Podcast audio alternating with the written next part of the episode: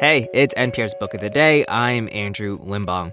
Today, we've got two celebrity memoirs for you that, in their own ways, deal with an illness that was hiding, you know, that had to be discovered. In a bit, we'll hear from Jennifer Lewis of Blackish fame about how being an actor, you know, being a performer, masked her bipolar disorder.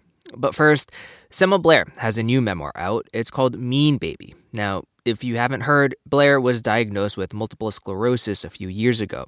And in this interview with NPR's Rachel Martin, there are a few tender moments where Blair is really open, really vulnerable, not just about her MS, but about her addictions and about depression and suicide.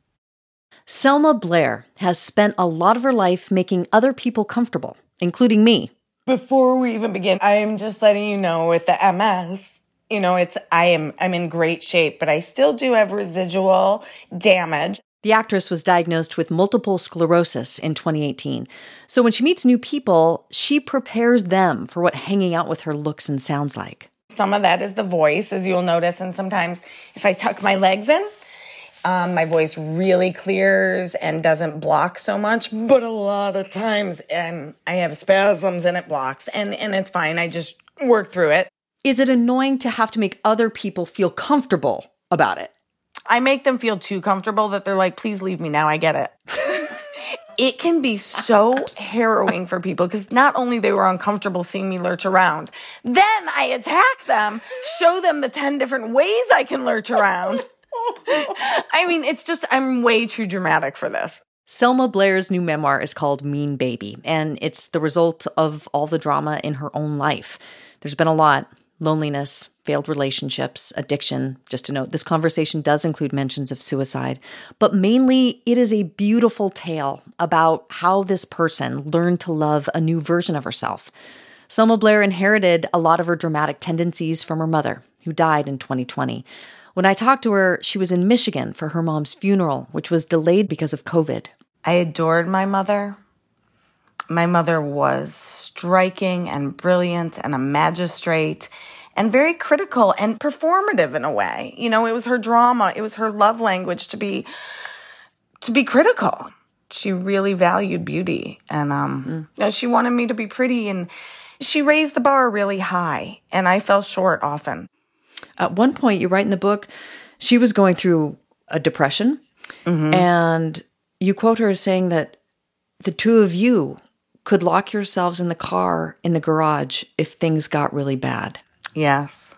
My mother did, you know, promise me, Selma. She said, if you if you can't take it anymore, you tell me and we'll we can go in there and we'll seal up the doors and make sure no one's home and and my father would get upset when my mom would do that. But now I realized once she died that she was doing it to say, I better know so I can stop you.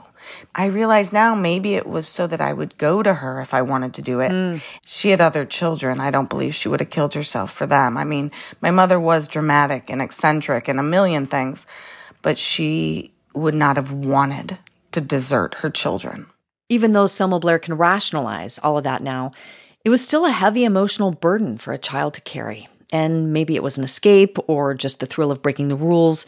But Selma started drinking when she was just seven years old. And over the years, drinking turned into a central feature of her childhood. We'd have mimosas and I'd get nice and buzzed. And there were times where my father said, No, I, you've had enough. It wasn't just mimosas, like right. you were raiding the liquor cabinet and getting blackout drunk. Yes, like every weekend, blackout drunk. Are you just like there by the grace of God go I? Like how many times yes. something really bad could have happened to you? I cannot believe how reckless I was. Now that I have a child, I would.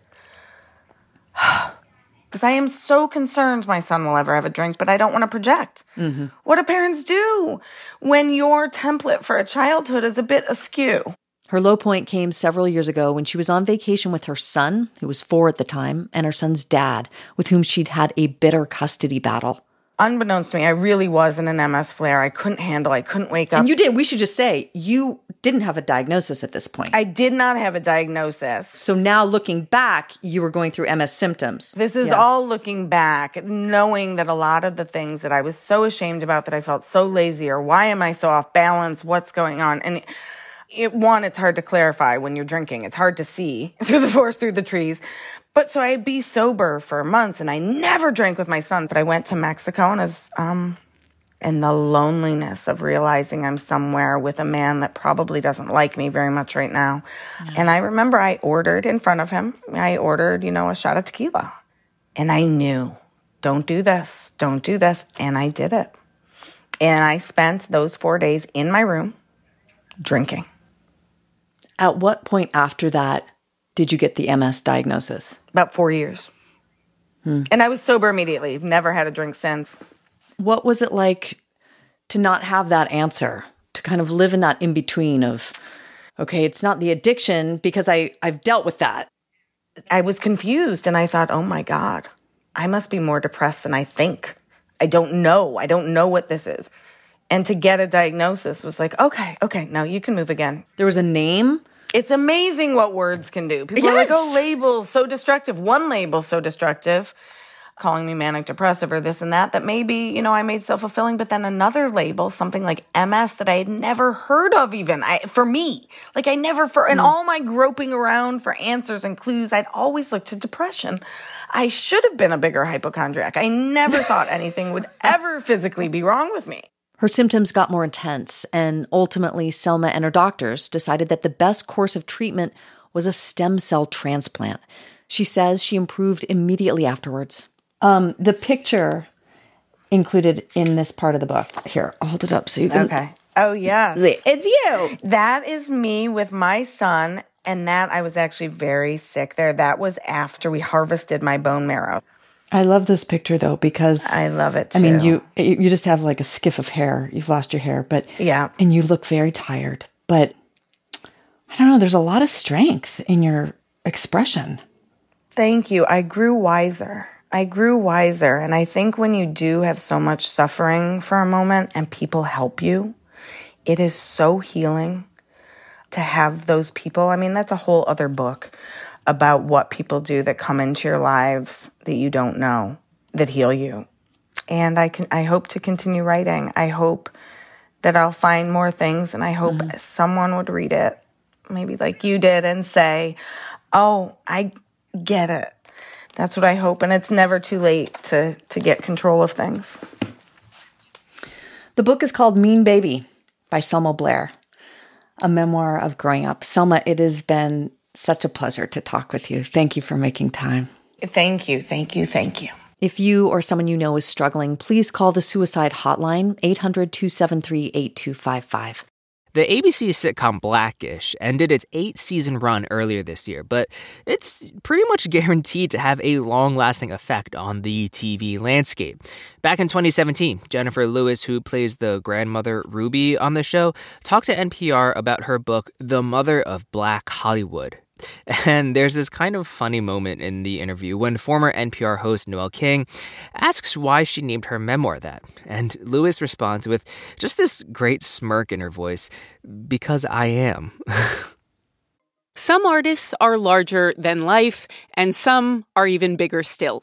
Actress, singer, and comedian Jennifer Lewis stars in the hit ABC show Blackish as the irascible and hilarious grandmother Ruby Johnson.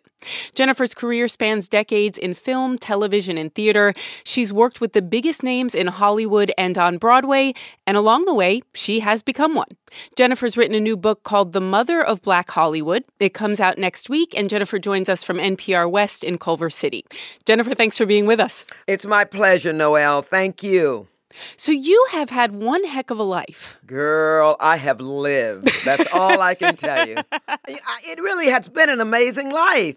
You know, I started in a poverty stricken area on the outskirts of St. Louis, Missouri, in a small town called Kinloch. And I sang my first solo in church, and I, the reaction of the congregation, you know, I just stood there with my thumb in my mouth thinking, wow, this is life. And I haven't looked back since. even even in your early days you had something propelling you uh, you write that when you graduated from college in missouri you set your sights on new york like a lot of young actresses mm-hmm. And I feel like I've heard a lot of these stories, and they usually involve someone showing up on a Greyhound bus with $3 in her pocket. you didn't do that. You booked yourself a first class airline flight. I, I had taken a few trips to New York while in college to visit my boyfriend. And when I said, okay, I'm leaving for New York, I was like, you know what? I think I'm going to go first class. And I didn't, you know, I didn't have a pot to piss in, but I got up there because I felt that's where I belonged. And I landed in New York with 10,000 songs in my heart, and I wanted to sing every one of them. And you were a complete unknown, but you made it to Broadway relatively quickly. 11 days, Noel. 11 11 days. I'm telling you, I called my mother a week before and I was sobbing. I was like, Mama, this city is so big and everybody wants to be a star. I'm going to come home. It's too hard. 11 days later, I was like, oh, come on, let's go. How'd you pull that off? Well, I auditioned with an Ethel Merman song because you know I have one of these big voices. Mm-hmm. And and when I sang at the audition, I did a back bend uh, and held the last note, you know, for me and for you. And I just kept you, kept going back you, kept going back you. And the piano player was like, oh my God, when is she going to end this song? But I was a meteorite when I hit New York. I had no fear in me because the dream was so embedded. And I, am not going to lie to you, I had been gifted at birth, girl. I knew what I wanted to do. It was simple as that. And I'm one of the lucky ones. Don't think I take this for granted. I'm one of the lucky ones to, to have known what I wanted so young. You know to have known what you wanted and then gone for it and then succeeded at it. And, and it makes it almost, the way we're talking, it makes it almost sound easy. But in the book, you also talk about your early years in musical theater on Broadway and off Broadway. Absolutely. And they weren't all mm-hmm. easy. No, they it was not easy. I uh, I was bipolar and did not know it. I looked at my shrink. I was like, "Are you insane? You know what? Do, what do you people got a name for it? I've been like this all my life." You thought it was just part of being an actress. Absolutely. And and so many artists uh, hide that mental illness in performing and we're applauded for that kind of energy. Uh, tell me the story of, of how you got your diagnosis. Well, my first session, Noel, I promise you, I did a headstand. I sat on the back of the sofa. And I was like, Listen, I want to know talk about my career. You know, I didn't want to talk about my father dying. I didn't want to talk about the AIDS epidemic. I didn't want to talk about my abusive childhood. I want to talk about my career. Not the things that were really hurting you. Absolutely. Absolutely. So when she said depression, now I understood that because I pretty much cried myself to sleep,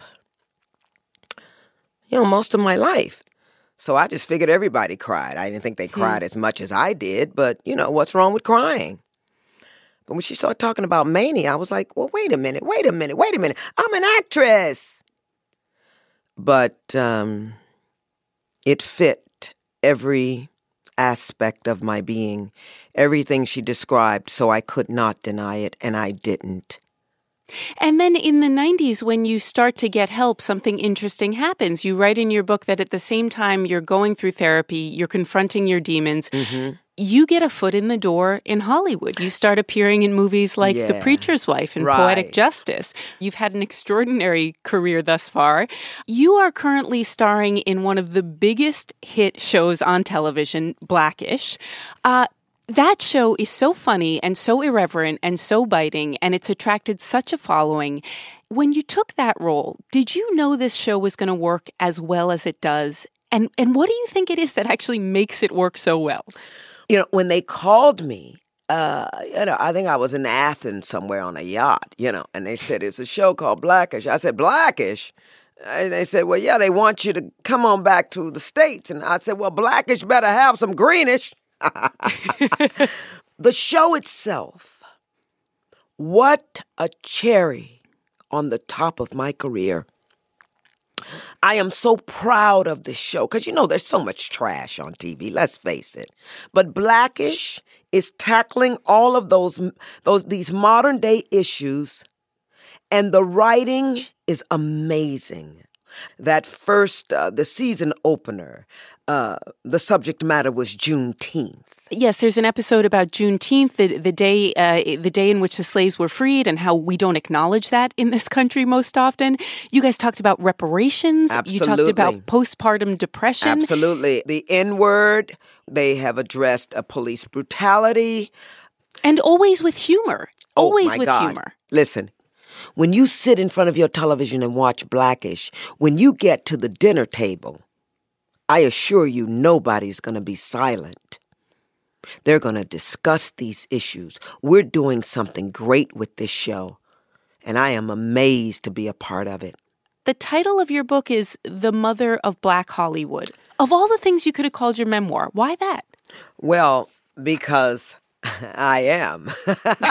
you know, I played Tupac's mama, Tina Turner's mama, Whitney Houston's mama, and the list goes on and on. And if I Gabrielle Union's uh, mother-in-law, and the movie What's Love Got to Do with It started uh, uh, my career as a mother. And you know, like I say in the book, for that kind of money, I'll play the daddy. hey, you know. But here's the thing, Noel. I did become a mother. And my daughter is sitting right here next to me. Her name is Charmaine. When I entered therapy, a group of African American women suggested to me, uh, they were very close to me. We were called The Boat. It was just a little club where we would all come together and talk about our feelings and their children and their professions. And they all suggested, plus my therapist, that I go and mentor a child. And I joined the Big Sister Big Brother program. And I got this little girl. She was seven years old. And um, she was under a desk when I walked into the YMCA to meet her. And I kind of wanted to just climb under there with her. But I had done enough work in therapy to reach my hand out to her. And she came out from under the desk, and I have loved her. I was a big sister for five years, and then um, when she turned 12, I believe, her mother was diagnosed with multiple sclerosis. So I looked at her, I said, I don't know anything about being a mother, baby. But, you know, I have the finances to give you the best education.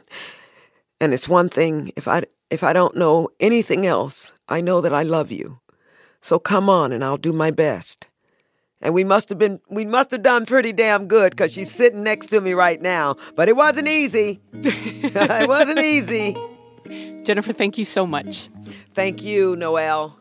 And that's it for this week on NPR's Book of the Day. If you want more, you can sign up for our newsletter at npr.org slash newsletter slash books. I'm Andrew Limbong. The podcast is produced by Miranda Mazariegos and edited by Megan Sullivan. Our founding editor is Petra Mayer. The show elements for this week were produced and edited by Elena Burnett, Justine Kenin, Lena Mohammed, Robert Baldwin III, Tinbete Ermyas, Janaki Mehta, Patrick Jarenwattananon, Hiba Ahmad, Hadeel Al-Shalchi, Phil Harrell, Reena Advani, Liz Baker, Kenya Young, and Lucy Perkins. Beth Donovan is our managing editor. Thanks for listening.